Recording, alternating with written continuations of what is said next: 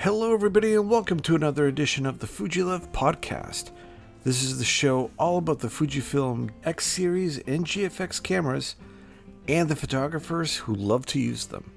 I'm Mark Sadowski, and before we get into this week's episode, I wanted to share just one little item. Uh, if you're interested in following me or checking out more of my work, you could always follow me on Instagram or Twitter. Both of them are Mark Sadowski, that's Mark with a C. And for those that are looking for more podcasting, you can always find me on Xmark. That is my own personal little journal slash photography show. Again, Xmark, X M A R C. You can find it on any podcasting device, whether it's Apple, Spotify, or even Stitcher, you'll find it.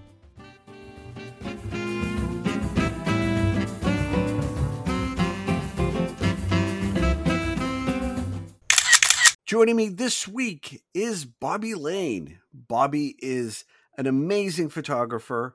She is married to Lee Varis from uh, a couple episodes ago, and she is an amazing Fujifilm X photographer. Bobbi, it's great to have you on the show. Thank you so much, Mark. Boy, that was a lot of amazings. You are amazing. I uh, your work is just phenomenal. You are kind of like, you you know that expression, uh, you, uh, you know. Um, Am I, I making mean, you nervous? you you have a tremendous portfolio, is what I'm saying. It's, you know, there's some people that are good at this, good at that. You are just amazing at everything. Well, you thank know, you. you. I I, ha- I do a lot of things. I mean, I'm I'm primarily known for doing my portraits.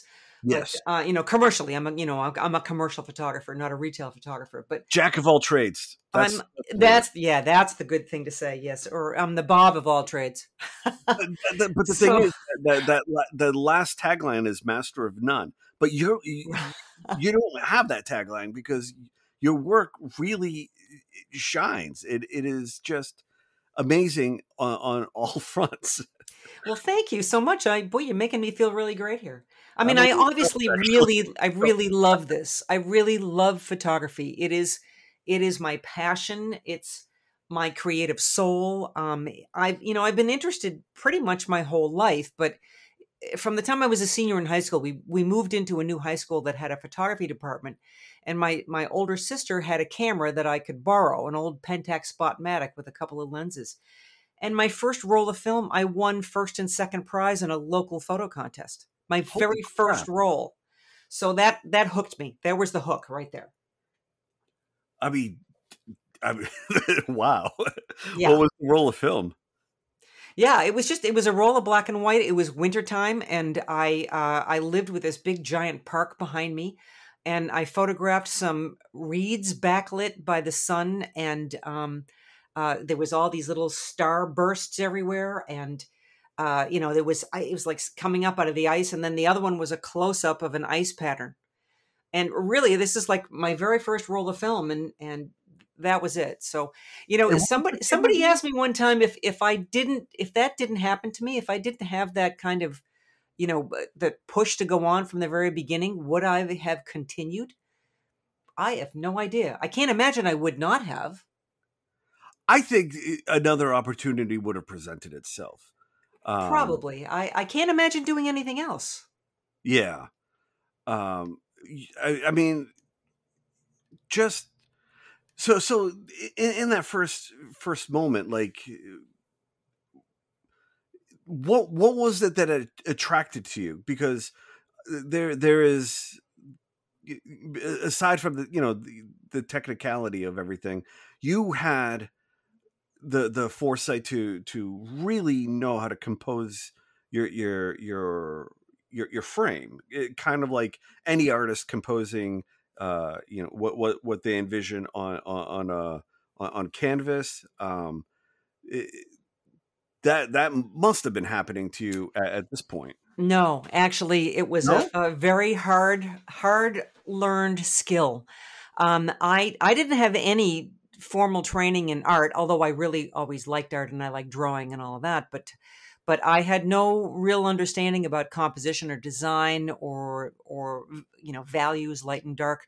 Um, I was not intuitively, uh, Uh, you know, I, I have, you know, I, I'm a teacher as well. Yeah, I know that you already know that. And I think that everybody else out there knows that I'm a, I'm a really dedicated photo educator.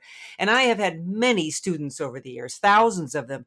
And some of them really just were so amazing. Like everything that they did was just beautifully composed and put together. And, and they weren't even really conscious of it. For me, I really had to work at it. And I did. And I think that I'm really pretty good at it. But it was not something that came innately to me, but I do think I was attracted to the light from the very beginning, from what was happening with the light. I think that that was probably a bigger hook for me than uh, than anything else. And you know, you, you do know my nickname is Mistress of Light, so you know I teach lighting and I I, I love all this. So it's so you know, but the, I think that that from the very beginning was the thing that attracted attracted me, um, as well as its ability to, you know, not just tell a story. I mean, I really think that every photograph should be telling a story, but also to have the emotional impact. Um, and that was very appealing to me. You know, my real, my first love is music. And if I could have been a musician, if I was good enough to be a musician, I probably would have become a musician. But I've found that there are so many similarities between music and photography, um, that they're very deeply intertwined in terms of having a, a technical skill level, um, the production, uh, you know, putting it all together, uh, having the idea, the concept, um, in the studio, in the, well, there's two studios. We have the photo studio and the music studio. In the music studio, there is a producer, and that person sits at the board and decides how everything gets mixed together. And as a photographer, you're doing the same thing. You're mixing together what the subject is, what the composition is, what the, the lighting is. And all of that comes together, just like the music comes together in in the recording studio. So I, I think that that's another thing, is that the the impact of music emotionally on me has been strong my entire life. And I feel that photography can do the same thing. You know, when you and I first were talking, we were talking about Kevin Mullins, and, you know, who is a fantastic wedding photographer, journalistic in uh, in England. The very first time I saw Kevin's work, I, I cried. I wept. I wept because the images just were so touching and meaningful, and and that's like such a joy. It just doesn't yeah. get any better than that. it, yeah, he, he has this, uh, especially his black and whites. Oh, the, yes, they are just powerful, framed ever so perfectly.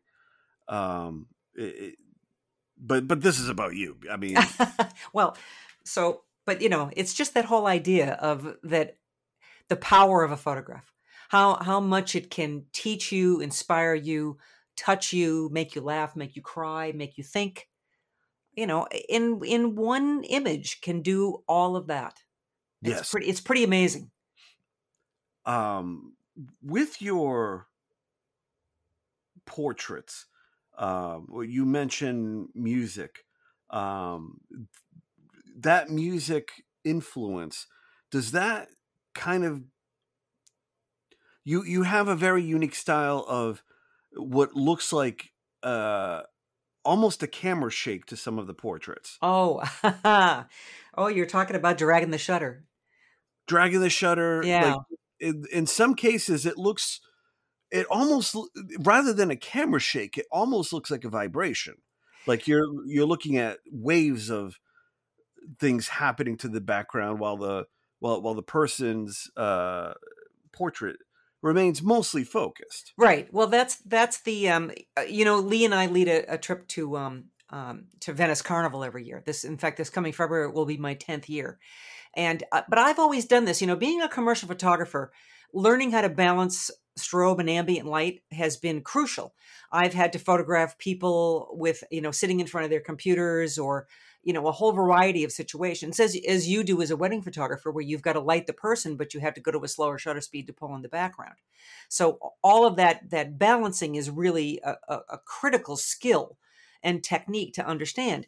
But I really like to play with that. So your your flash is going to freeze your subject. You're lighting your subject with your flash, but the background's ambient. So I do. I'm I'm actually shameless. My technique is I will do anything I can think of. I will shake the camera, spin the camera, pan the camera, zoom the camera, do a combination of all of those things, and and I just keep trying. It's it's there's there's things that I know how to do that will work pretty well, but then lots of times I will just I will just experiment. So I can't tell you I will exactly do this step to make this happen, because you know my favorite saying in photography is everything depends upon everything.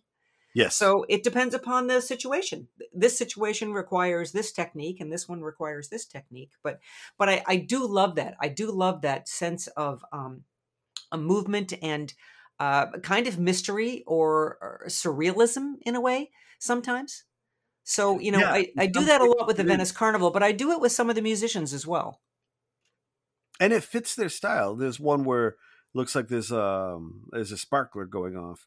Uh, with uh, oh yes, oh I love that one. Yeah, Rooftop of Manhattan. Yep, that's uh, uh that's Will Pino, uh, and he is an amazing guitarist. We were on a rooftop in Manhattan, and my assistant is behind him holding a one of those like three foot long sparklers.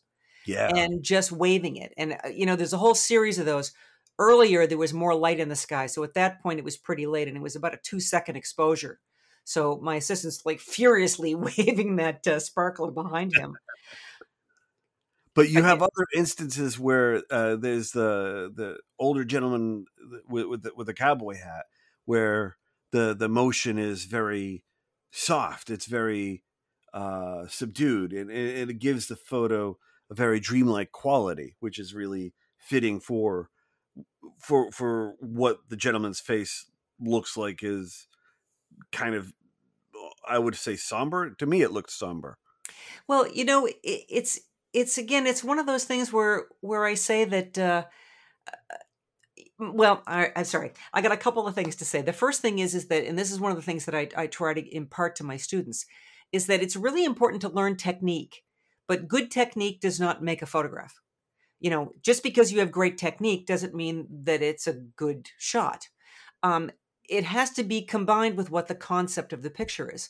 So in in some cases, having something be really wild is with like shaking the camera drastically or zooming would really fit the subject, like the costumers in Venice, where in other times you want something that's just going to be very, very subtle. So it's important to, to be clear about what it is that you're trying to say. What what's the idea that you're trying to get ac- across? What do you want your viewer to feel or understand? Because it's totally up to you. you. You as the photographer are, you're the artist, you're the creator, and you're in a partnership. When you're making a portrait, you're in a partnership with that person. So you should be pretty well set about what it is that you want to say about them. Um, I always say that you can't take one picture of somebody that it's going to tell you everything there is to know about that person. That's like saying, okay, go to New York City and take one picture of New York that will tell you everything you will ever need to know about New York if you've never been there. You know, you, you can't do that. People are very complicated. So all we as photographers can do is say, today I am photographing this person, and the kind of image that I want to make, the feeling that I'm looking for is this. Therefore, I'm going to be using this kind of technique or lighting or direction or composition or tonalities or whatever to be able to get that idea across. So it, it all has to match. You know, I don't feel like I really have like a, a recognizable style like like Joyce Tenneson or um, Keith Carter or, you know, a, a whole variety of people, because I think that I really, I I flow with what the need of the photograph is. Um, you know, the director, Robert Weiss, he did Sound of Music, West Side Story, The yes. Day the Earth Stood Still. Um, he was the editor on Citizen Kane, um, you know, four-time Oscar-winning uh, director. I, I had the pleasure of photographing him one time, and it was it was oh. just an, an amazing experience. And um, I really enjoyed talking to him. And he had done over forty films in his career. And he said that that he would get, the critics would come down on him saying, well, you know, you can't really recognize a Robert Wise picture. And he said, that's fine, because I'm doing whatever it is that I need to do to tell the story. And yeah. when he said that to me, and that was twenty years ago, I thought, you know what? That's exactly me. That's that's exactly what I do. And him saying that kind of validates me. Makes me feel a little bit better that I'm not like a really recognizable style. But, you know, sometimes that can also pigeonhole you. You know, it's like you like people don't want you to do something else. They just want you to do that one thing that you do. Yes. You know, you so, don't want to be typecast. Yeah, I don't. I like to do too many different things. And you do too I do. many different things. Um, of all the things uh, that you do photograph, whether it's portraits, uh, the, the travel photography, um, which one do you feel is probably your favorite right now? Oh, I hate this question. You know, it's kind of like saying, well, I say right now because, you know, yeah, time- thank you. Yeah. That actually helps. It's, it's kind of like saying, what's your favorite color? you yeah. know, it's like, okay, well, I, sometimes I like red and sometimes I like blue, but you know, today I like yellow. Um, you know, I, I will tell you, it, this is, you had mentioned a little bit earlier to me about talking about the pandemic and how it's affected us and all of that. And I was going to get to that. Yeah. Yeah. Well, I'm good because you asked me what I like to photograph and it's got to do with that. Um, I'm, uh, I've always photographed flowers. It's just as for myself. I don't really care whether anybody ever saw them or I showed them. It was just something that I like to do because I love the color and the design. And I just love flowers. They're beautiful. Yes. Um, During the pandemic, um, you know, everything came to a standstill. All of my work, any commercial work, you know, you couldn't photograph anybody in person. You, you know, you couldn't do anything. I couldn't teach anything. I couldn't, you know, there was like nothing in public. So basically all work dried up, not completely, but almost all work dried up for about a year and a half. Yeah. So what can you do when you're home and you can't go out with people? Well, I could go to the store and I could buy flowers. So I embarked upon a project, which I am still working on. And I can tell you part of it. I can't tell you all of it because I'm still kind of fine tuning a major part of this.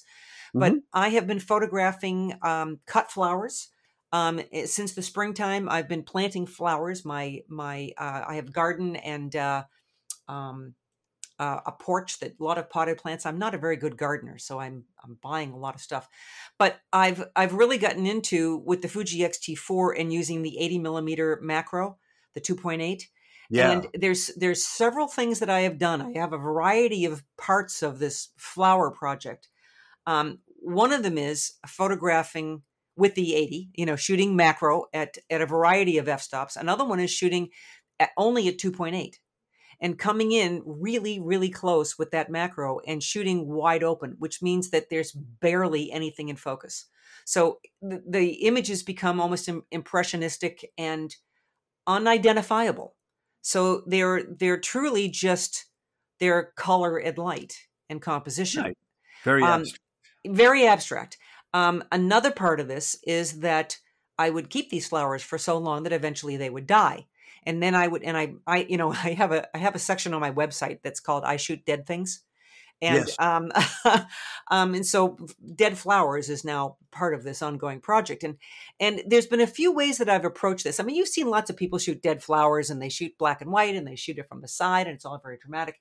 But what I've been doing, and again, this has all been a discovery process in this last year and a half because I've had plenty of time. Um, I've been photographing the dead flowers with the the new flowers out of focus in the background. So it's kind, it's kind of like, you know, the, the, the dead there, it's, it's dying away to make room for something new and fresh. Yes. So, um, and then the biggest part of this is that, and, I, and forgive me for like, I'm not really trying to be mysterious, but if I try to talk about this when I, before I've really got it completely done or, you know, because it's being modified, then it's really not going to make any sense. So, um, but it is a, it's a long-term project. And right now that's what I'm doing. And I'm, I'm completely obsessed. I will, my dining room turned into a studio for many, many months over the last, that's awesome. We're going to last year and a half. And we're going to, you're going to come back on the show and talk about it when everything. Okay. Great. Great. Um, so And, and we'll we'll come back to the the whole uh, maybe come back to the whole COVID and life-changing, photography-changing. Um, but I wanted to pull back uh, to uh, your teaching, because uh, this is something that, is this coming back uh, now that things are uh, kind of opening back up? Uh, yes, uh, thankfully. um, we, uh, Lee and I are now doing our own uh, workshops, our own private workshops. You know, we're the two of us together, we're the Bobbi and Lee's Photo Adventures. Yes, um, I love and, that site, by the way. Yes, yes. And, uh, and we're, so, you know, we're doing uh, weekend or one day workshops uh, locally, as well as, you know, doing the travel tours, which are also back. But um, last weekend was our first full weekend workshop. We have another one coming up next weekend, and we have a few more planned for August. And then we're going to be gone kind of from the middle of August to the middle of September. And then we'll do several more in the fall. Um, it, so people are ready to come back out again. Um, we are limiting our workshops to only six people. We still want to, for actually for several reasons, uh, for safety. Um, if we have six people and there's two of us, and if we have models, we have two models, then we're keeping the group to ten. And that, that makes people feel a little bit more comfortable. And mostly yeah. what we're doing is outside, even if it's lighting, we're, you know, we're doing lighting on location. So, uh, so that's also making people feel more comfortable. Besides the fact, it's like, hey, how great is this? Six students and two teachers? You know, you get a lot of attention and you get a lot of shooting time. So, uh, so we're we're really getting this going and and loving it. People are so ready to come back out again. They're really, really ready. Um, but it's like I said, we don't want to have we don't want to have massive amounts of people or massive groups of people. We want to keep it really small and intimate, and um, and so people are going to get the best experience that they possibly can. So, you know, the big workshops, you know, like I've taught for Santa Fe in Maine, I teach at I C P in New York, the Los Angeles Center of Photography. Um, all of them are slowly coming back around uh, and just starting the in-person workshops this summer, but they're still keeping them very limited. Like they're doing like two a week or something like that. So, uh, so neither of us are doing anything with the, uh, with the big workshop companies um, this year. Um, so, but it's, you know, it's all good. We are going to Iceland in September. We have a sold out tour for Iceland, which is seven people. We only take seven to Iceland and, yep. um, and v- Venice Carnival, which is my really all time favorite. Um, that's next February. And that we take, that we take twelve people. Um, and that's sold out. That's sold out in March, almost a year ahead of time. So people are ready to travel. They're ready to get back out there again. And, um, and that's, that's really fantastic news for us and for, for them, for everybody. You know, it's like, yippee, let's get oh, back man. out there and do this again. That has, that has got to be the, the, the most refreshing feeling to, oh. to, to be able to uh, travel and, and see different sites. It, uh, yes, absolutely. The Iceland trip alone, that, that one, uh, man, I, I can't wait to see some of those photos. Ah, yeah. Um, That's pretty spectacular. It's kind of like everything you've heard about Iceland is true, and then there's more. Yes. Um, but the but the more, it's the it's the funny thing that people don't talk about is that a lot of Iceland, you know, it's very green. Iceland is, I mean, Greenland is really full of ice, and Iceland is full of green. Um, right. You see, many places do you see rolling hills and fields of green covered with sheep, and it's it's very it's very bucolic and soft and lovely and calm. And then you have giant glaciers and you have mountains and waterfalls that are larger than you possibly can imagine. And so, you know, you have everything from the subtle to the spectacular. Yes. It's it's great. It's a it's a tremendous experience. And the food is fantastic. You know, basically lamb and fish, and you're in heaven. It's great. It's on my bucket list, uh, Iceland. Iceland, New Zealand. Uh, oh, yeah. I, I, if I could do one of the two, I'll be happy. Yeah, good uh, for you. And then one more trip to uh, to to Europe um, at some point, um, probably under the radar for no, not let my family know, just so I can enjoy it. Um, but uh, yeah, that that that's also on the bucket list. Yeah, um, good. With um. With everything coming back, um, I, I, I gotta say, uh, and, and it's been a little while since uh, you've been on the, the show. You were originally interviewed by Jens. Um, what were you using for your Fuji gear back then, and what are you using now? Mm. I wanted to see how what what's the difference, and, and what you feel is helped you uh, with, with your uh, photography today.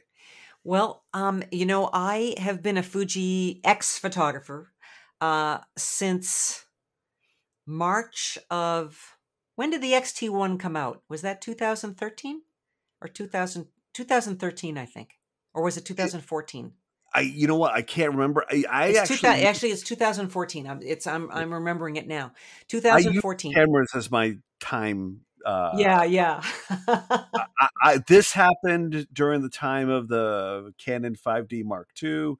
Uh, my daughter was born when, when, when the the I, I think the Mark four came out. Right, right. Well, actually, my you know I, I started off when I first changed from uh from film to digital. I had a Fuji S one, and then I had an S three, and then I had an S five. So I had all I was a Nikon photographer. So my yeah. introduction to digital was with those cameras, and I could use the Nikon lenses. And then that relationship ended with uh, between Fuji and Nikon. So I was then fully in Nikon, and I was very disappointed. So when they came out with the X T one, I was all over it. I, I always say that I was I was number one in the Fuji cult. Um, so mm-hmm. actually, my X T one, my serial number is zero zero zero five. Oh my God, that's awesome. Yes, yes. I I was actually teaching in Dubai at Gulf Photo Plus, and um, the Fuji people came to me and told me that they wanted me to be an ex-photographer, and they gave me zero zero zero five, and I never touched the Nikon again. I really, I I was done with it. If I had, I, I could have thrown it away that week and, and never cared again. I completely and totally fell in love. So I've had the T two, the T three, and of course now I'm shooting with the T four. Um, we don't own a, uh, a medium format, although I've shot many times with the fifty.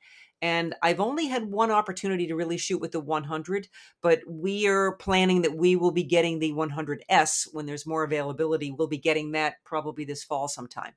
So, um, and, and between Lee and I, we have all, well, we don't have all the lenses because, you know, I don't have a lot of the fixed wide lenses because my two favorite lenses, well, I have to add the third one in now. The fifty-six one point two for me is the perfect, the perfect portrait lens. I can, yep. I can shoot so wide open with it. It's really fast. It's small. It's ridiculously sharp. I mean, like so incredibly sharp, wide open. I mean, very few lenses like that at one point two are really sharp at one point two. Um, like the fifty one point oh, that's also crazy sharp. But the fifty-six is the perfect focal length. Um, my other lens that I use tremendously is the sixteen to fifty-five two point eight. So that one is my general all-purpose, all-around. Um, I use it almost exclusively in Venice because of the situations about moving in and out and working with people quickly.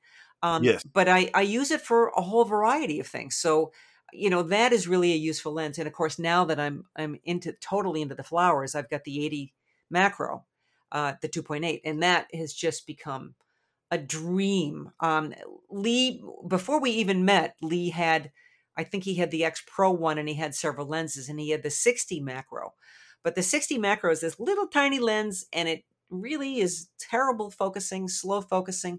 The eighty is one of the all time gems. And a great yeah. focal length for macro too, because you can get in really tight and there still is space between the lens and the subject so that you can light or put a reflector in or, you know, whatever it is that you need to do, you actually have a little bit of room to be able to do that. So, so that's what I've been working with mainly, but you know, I still, I love the ninety-two. Oh my God, at F two, that's fantastic. And that's the, what I use. I actually sold my fifty-six uh, to, to get the ninety. Ah. And I kind of regret doing that because I want to have both. I want to have them all. Yeah. But, um, but back in the Canon days, I absolutely adored the one thirty-five. Mm-hmm. Um, and kind of going into that realm uh, was something that I really, really wanted to do. And and it's a nice little zoom lens. Uh, it has good reach in a church. Right. Uh, oh, yeah, that's a good that's a good point. Yeah, one of the reasons I like the fifty-six so much is because uh, quite often I'm photographing one person, and yes. um, and with the fifty-six, excuse me, I can uh, I can be closer to them, so the relationship is uh, is a little bit more intimate than with the ninety when you have to be further away. So that I, I kind of feel like I'm having a better communication and a better interaction with my subject. Yeah. So uh, because otherwise that that that ninety at f two is. Again, just so beautiful. The background, just the bokeh is amazing, and and it's a great perspective. I, I agree. I used to shoot with the one thirty-five on the Nikon too. Yeah. But to your point, it, you you do have to be like a mile away sometimes. Yeah, yeah. And if you have uh, more than one person, then you're really you really are getting further away. Yeah. Um. So I need to uh, I need to save up my pennies again. Well, what's saving? um. Yeah, I, I just bought a second uh, X T three. Um, oh, yeah. You can't have I, too many. uh, it, it It is true. Uh, I went on this adventure. I actually sold my uh, X one hundred, my X one hundred V. Oh. Because, yeah. Oh, I, I love that camera. I I I, I got it. I'll get to that. Okay. um, I, I wanted to buy the X E four because I thought it was kind of like an X one hundred with an interchangeable lens, and I was kind of just fearing that I didn't have a, a, as many redundancies for weddings and and commercial work uh, and, and so forth. And I'm like, you know what? Maybe the X E four is going to be better. So I gave the X one hundred a good home. A listener picked it up. Uh, so it, it's in good hands. Good, good. I'm glad to hear that. uh, so I'm happy that uh, about that. Um, and, and, and then I enjoyed the X E four, but it didn't quite hit the the the, the what I wanted, uh, especially for what I was doing. Um, and then. Right after I had that thought and, and, and did a wedding, uh, I my, my second photographer told me about the sale going on for the X T three, which put it in the price range. I'm like, you know what, X E four, uh, you're, you're going back to B and H. I am uh, like like I literally was driving to a wedding, stopped at uh, Hunt's Photo and Video. Uh, first, I gave him a call saying, "Hey, do you guys have an X T three?" Like, we got one left. I'm like, hold it. I'm there in like fifteen minutes. Great. Great. I That's arrived, perfect. Yeah. I arrived and they said that like, no, no sooner did I call that somebody else was trying to call to reserve it. Um, and, and I picked it up and, and then shot a wedding with two X T threes. Side by side. That was, a, that was a, that was a very wise move, Mark. But to your point though, there, there's that heart that is in the X X one hundred that I kind of regret selling. Um, yeah, I, I may that's buy a, another one. I, well, I've had, I've had, um, well, between Lee and I, we kind of like take turns. Um, yeah, I didn't have the very first X one hundred, but yep. I had the X one hundred S, and then yeah. and then Lee had the next one, and then so now I've got the V. So we've had we've had four of the five. And the V is by far my favorite of all of them. I, it's amazing. I, I really think it's just, it's such a superior camera. Um, so I got to ask, um, uh, with both of you being photographers, um, when, when did you meet, and was it through like a, a, a photo gig that you guys met? Well, actually, yes, we, we met at the California Photo Festival in Morro Bay or San Luis Obispo, California. And, um, you know, I, Lee is born and raised in L A, and, uh, I lived in L A for twenty-five years. So I left L A in two thousand one and moved back to the East Coast. I was in Connecticut for ten years. And then, uh, in two thousand eleven, I moved back to Southeastern Massachusetts, which is where I'm from. So it took me yeah. thirty, thirty-five years to come back to my kind of like my home area. Um, so, But I'd spent a lot of time. Morro Bay is one of my favorite places on earth, truly on earth. I completely and totally love it there. And I knew the people who were running the, the California Photo Festival. I had not been, uh, they had been doing it for a couple of years, and I, I hadn't gone to any of them before this. This was my first one uh, with the, with the full festival. And um, Lee was also there. Now, Lee and I knew who each other was for ten years. Um, we both taught for the Julia Dean workshop, which is now the Los Angeles Center of Photography. But of course, whenever you're doing a workshop, you're the only one there. There's not, it's not like you're, there's a big school and there's classes going on all the time. It's like you come in and you do a weekend workshop. So, um, and, and we had mutual acquaintances, but we had actually never met in person. So, um, we, there's a, you know, there's a really long story that goes with this, which I'm obviously not going to get into right now, but it is really a great story with with lots of embellishments that can happen on this. But basically, uh, we met at the festival and we're like, oh my God, it's you. We finally get to meet in person. And we started talking to each other like we had known each other our entire lives. And by the end of the week, we knew that we were going to be together forever. I mean, really, seriously, that's how it happened. But of course, I'm living in Massachusetts and he was living in L A. So the next thing that happened was a, a little more than a year commuting. So um, he moved out to uh, about a year and two months later. Um, we packed up his twenty-five-year-old R V and we spent three weeks driving across the country. Uh, and I actually had the, the um, that was my first, that was the one, the X one hundred S. Uh, that was, so it was two thousand thirteen. So that was, I had that before I had the X T one, and I shot with that going across the country, and I still had the Nikons then, but I shot with that and I loved it. So, so anyway, um, so that's what happened. So, and then, you know, I, when we got together, I said, look, I'm, I left L A. I'm not coming back to L A. And Lee said, great, because I am so ready to leave L A. So um, it was very easy. And he came out here, and, you know, and, and my friends adore him. So my friends are his friends, and, and we have, you know, so many things in common, and we've got the music thing in common as well. Um, and we like each other. So, you know, which is really good because we work together and, That's always a plus. And live together and eat together and sleep together. And, you know, so you got to get a little bit of separation here sometime, but we each, we each do have our own separate office in our house. Right on. Um, is there any kind of competition between the two of mm. you with, with the photography? Not at all. Not at all. Um, we both are great admirers of the other person's work.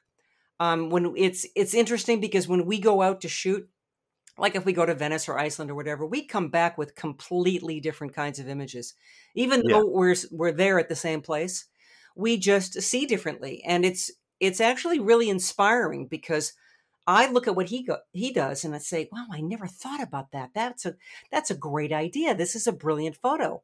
And then he says, oh, you're a much better photographer than I am. And I'm like, no, I'm not. So, you know, we, we kind of really inspire and, and push each other. Um, and it's funny because we, you know, we both have background in large format product photography. That's where both of us started. And, you know, now I'm primarily people, but you know, both of us do, we do just like a wide variety of of everything. But, um, and of course you, you do know, obviously, cause you already had the interview with him that, you know, he is an Adobe wizard, an absolute, you know, master of the computer. He's one of the digital pioneers. And, uh, yeah. and I'm not. So, you know, there's, there's that as well. You know, I'm, I'm, uh, when people ask me what my workflow is, I say, well, I do everything in Lightroom. And if it needs anything more than that, my workflow is Lee Varis. Honey. That's exactly right. Honey, c- can you come here? How do I do that thing with a thing? Yeah. Thing. You know, yeah, the thing. It's true. But yeah, there's there's no competition. We we do kind of take turns. Lee came up with this thing about sometimes I'm Batman and he's Robin, and sometimes he's Batman and I'm Robin. Right on. You know, that, it that, works. That actually works. Yeah, it uh, does. Got your own Justice League going. Yeah.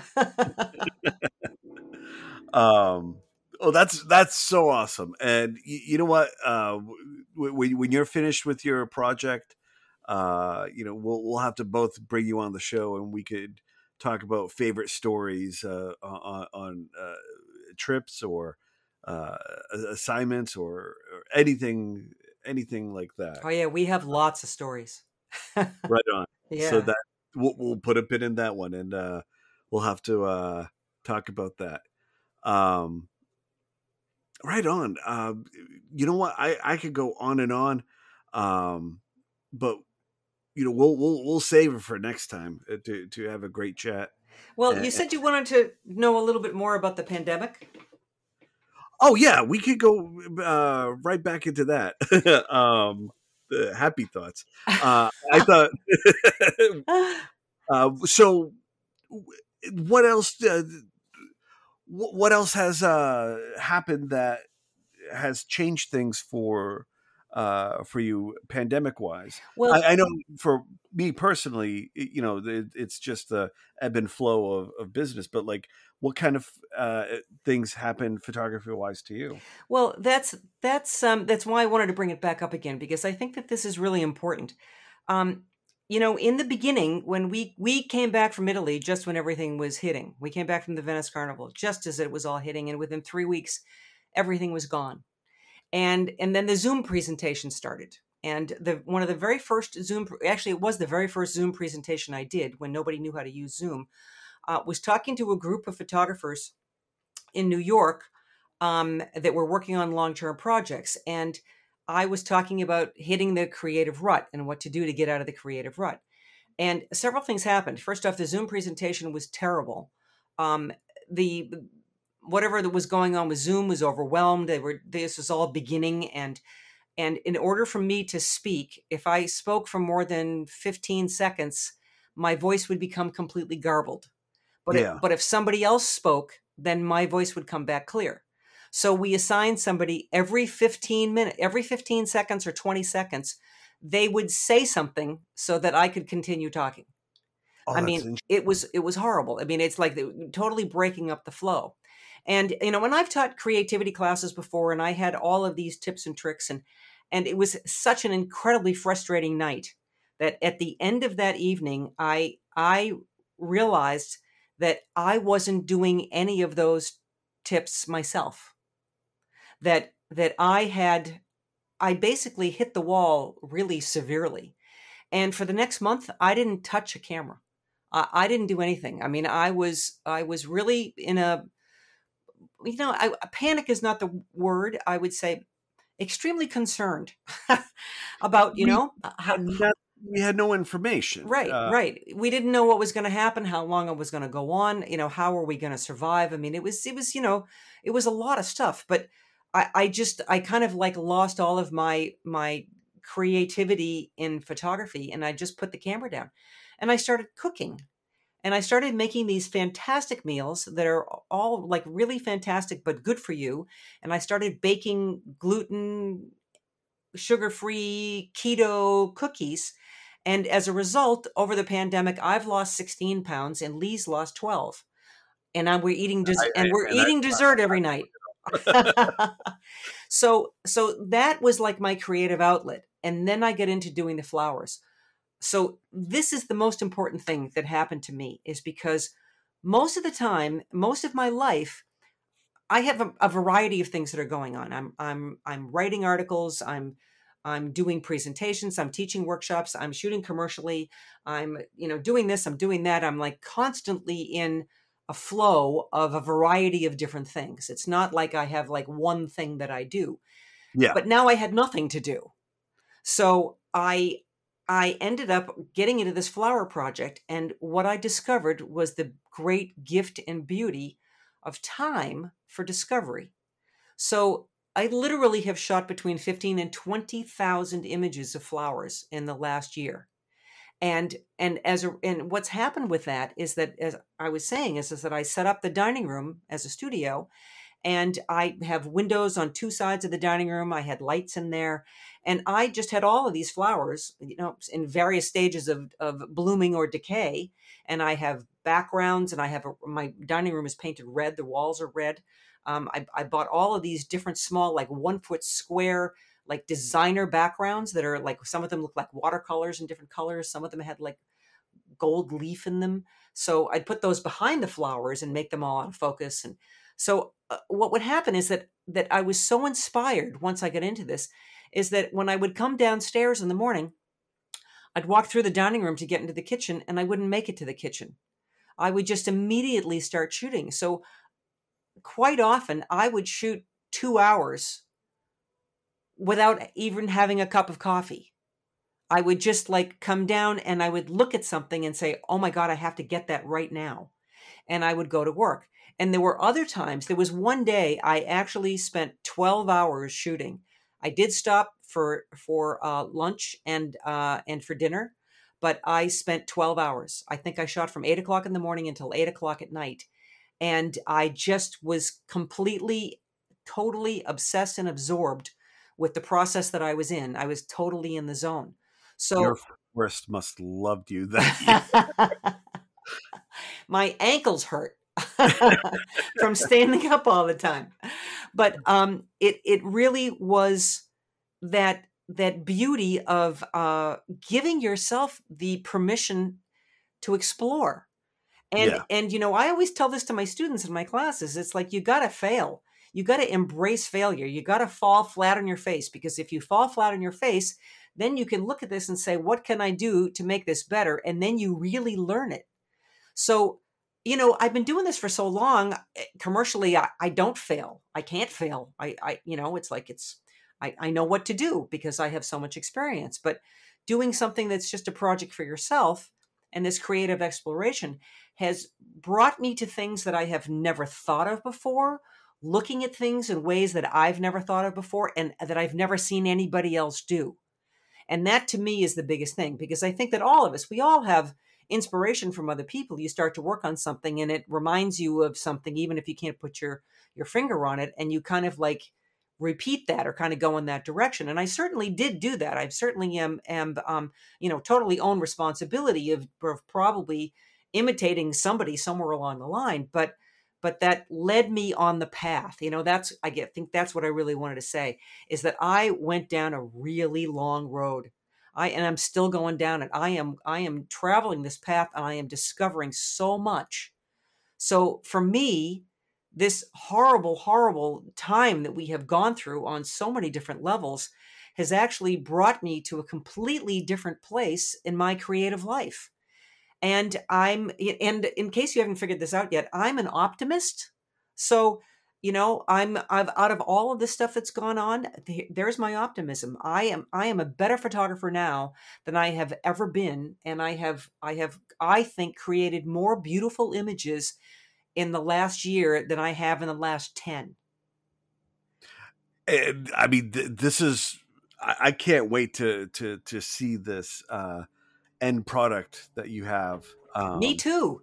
it, you know, to, to your point, I, I find this very fascinating in that I wonder what we are going to see in the next five to ten years when, uh, individuals like yourself that, that are working on these pro, uh, projects um, start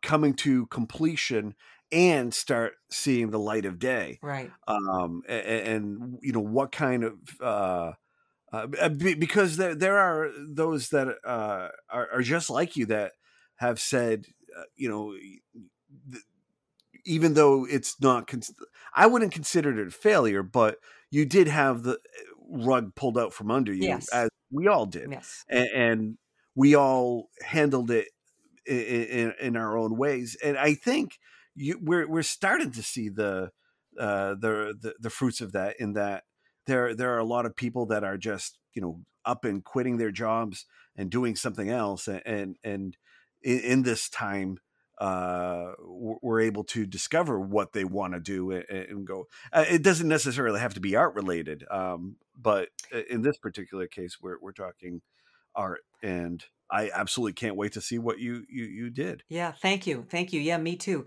But you know, I, I think you're right. It's, I think that this has taught us, uh, that this is what we've got. This is all we have is right now. We don't, we don't yes. have, we don't know what's going to happen tomorrow or next month or next year. Um, this is what we have. So I think that that is, it has been a good thing for a lot of people to say, you know, I don't want to waste any more time. I don't want to be stuck yeah. in a dead end job or continue to do something that I, I really don't want to do. And, you know, when you were saying something about your visit to, um, uh, to, to Europe, um, I'm, you know, my ancestry is Scottish and I've never been to Scotland, and I'm determined. I'm, I want to go to Scotland next year, and I'm going to make it happen. I've got enough frequent flyer miles that, that we can go, but I, that has now become like a really important thing to do for myself, because I don't know what's going to happen. Who knows?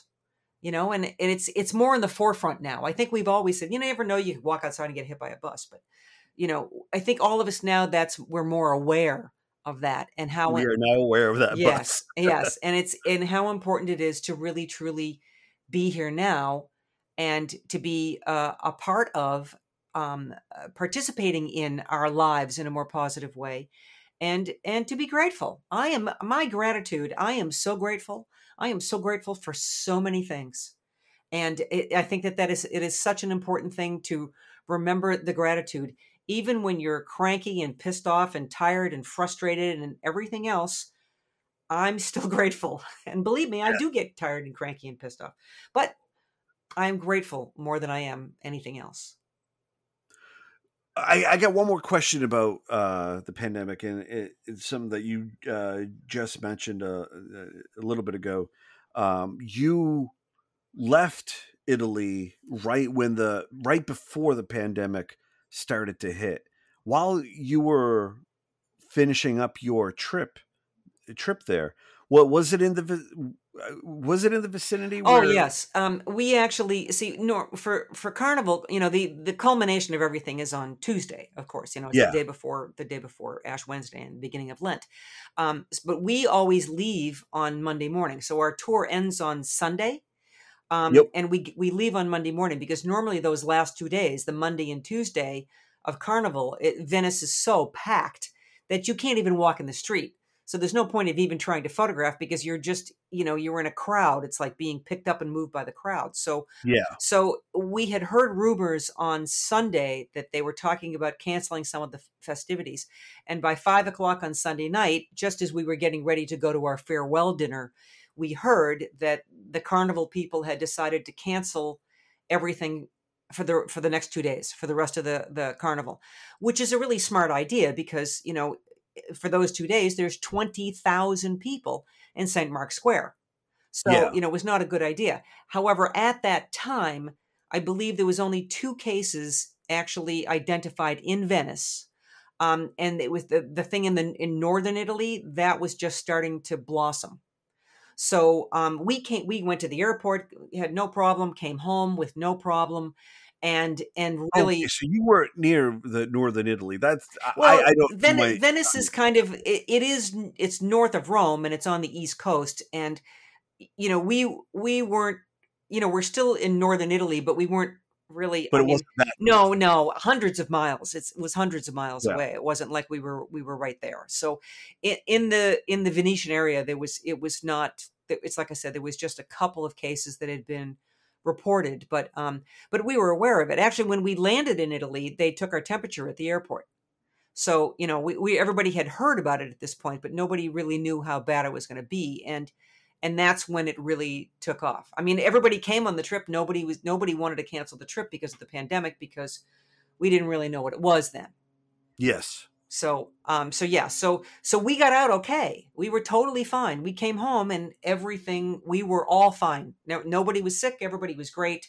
So um, you know, we were lucky that the timing worked out that way. And so now you're returning. Yes. To, to that location. How does that make you feel? Great. Uh, Actually, great, because um, I think that, uh, well, provided that the Delta variant isn't going to go totally crazy, but, you know, we're still looking at, you know, we're, we're quite a ways away. It's not until February. And hopefully if there's any other flare-ups, that they're going to be under control by then. Um, you know, most of Europe has, has taken a tremendous pre- precautions.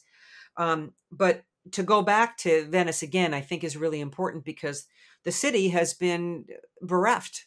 You know, most of their money comes from tourism, and And I was very concerned. We stay at a small pension, and mm-hmm. there I, we know the people really well, and the people who work there, and they've they've barely, you know, they've been closed for most of the time. They, you know, how they're staying alive and not uh, you know, having to, to, you know, close their businesses.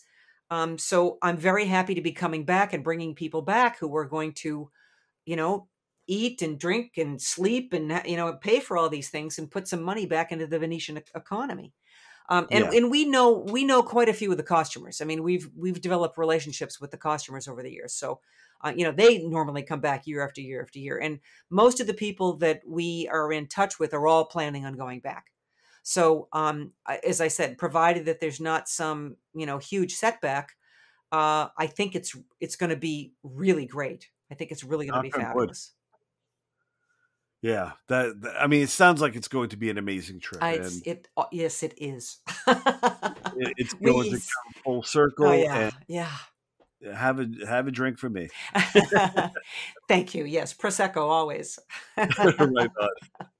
Well, Bobbi, again, I want to bring you back on when you are finished with this project and you're ready to share it with the world. Uh, I I absolutely want to be first in line to uh, take a look. And, Great. Uh, I mean, we're we're in the same uh, area, so I'm just uh, I'm just forty-five minutes away. Yeah, we have to get together. Absolutely, I, I absolutely want to meet with you guys and have a beer, and maybe we could meet in the city and um, do you know do something. Uh, that that would be great. Yeah, have a that'd nice be a blast. Version. Yeah, let's do that. We'll, we'll make it happen. Right on. Uh, so. Before I totally let you go, uh, tell the world where they can find you on the web. Okay, great. My website is w w w dot bobbi lane dot com, and that's B O B B I L A N E dot com. And then there is Bobbi and Lee's Photo Adventures dot com, which is all one word, all lowercase, and no apostrophe. Bobbi and Lee's Photo Adventures dot com. Boy, that's really a long one. That's all good. So easy um, and if you want to reach me uh, by email, it's Bobbi at bobbilane dot com. So that's that's pretty easy. Um, if you if you um, you know if you you can go on the Fuji site, you can go on to the the creator site, the U S creator site, and see uh, a lot more up, updated of my work. Um, you know, I regret to say that during this time of the pandemic, I should have taken some time to update my website, but I didn't do that. I don't think many photographers did.